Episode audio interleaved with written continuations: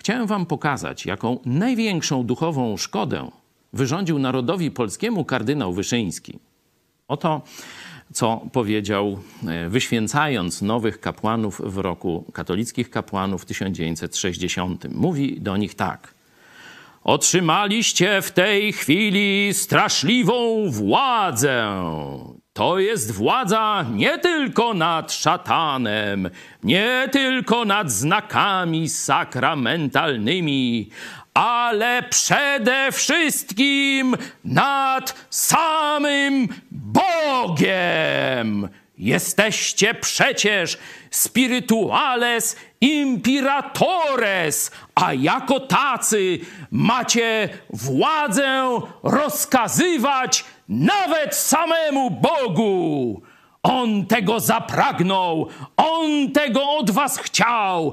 Będziecie mu rozkazywać, gdy na wasze słowa stępować będzie na ołtarze. Budź grzywy, choć zakryty, lecz prawdziwy.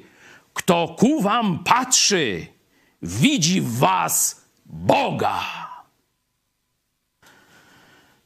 Takie kucopały opowiadał Wyszyński. Dogmat o transsubstancjacji jasno odrzucił w swojej przedśmiertnej mowie ksiądz profesor Józef Maria Bocheński. Na naszym kanale możecie też zobaczyć pogański, pogańskie źródło tego katolickiego e, dogmatu przez profesora Kazimierza Jotkowskiego e, pokazane.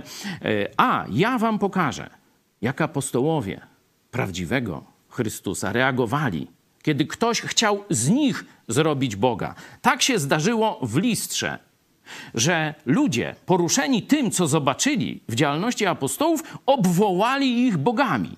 Pawła nazwali Hermesem, bo gadał, a Barnabę Zeusem, bo miał brodę chyba. Kapłan wyleciał, kapłan Zeusa i chciał im ofiary składać. Wtedy Paweł i Barnaba rozdarli szaty swoje, to jest 14 rozdział dziejów apostolskich i wołali, ludzie, co robicie? I my jesteśmy tylko ludźmi takimi jak wy. A zwiastujemy wam dobrą nowinę o tym, że Stworzyciel świata posłał swego Syna, aby umrzeć za każdego z was. To jest nauka apostolska, a to jest zabobon katolicki. Wybieraj.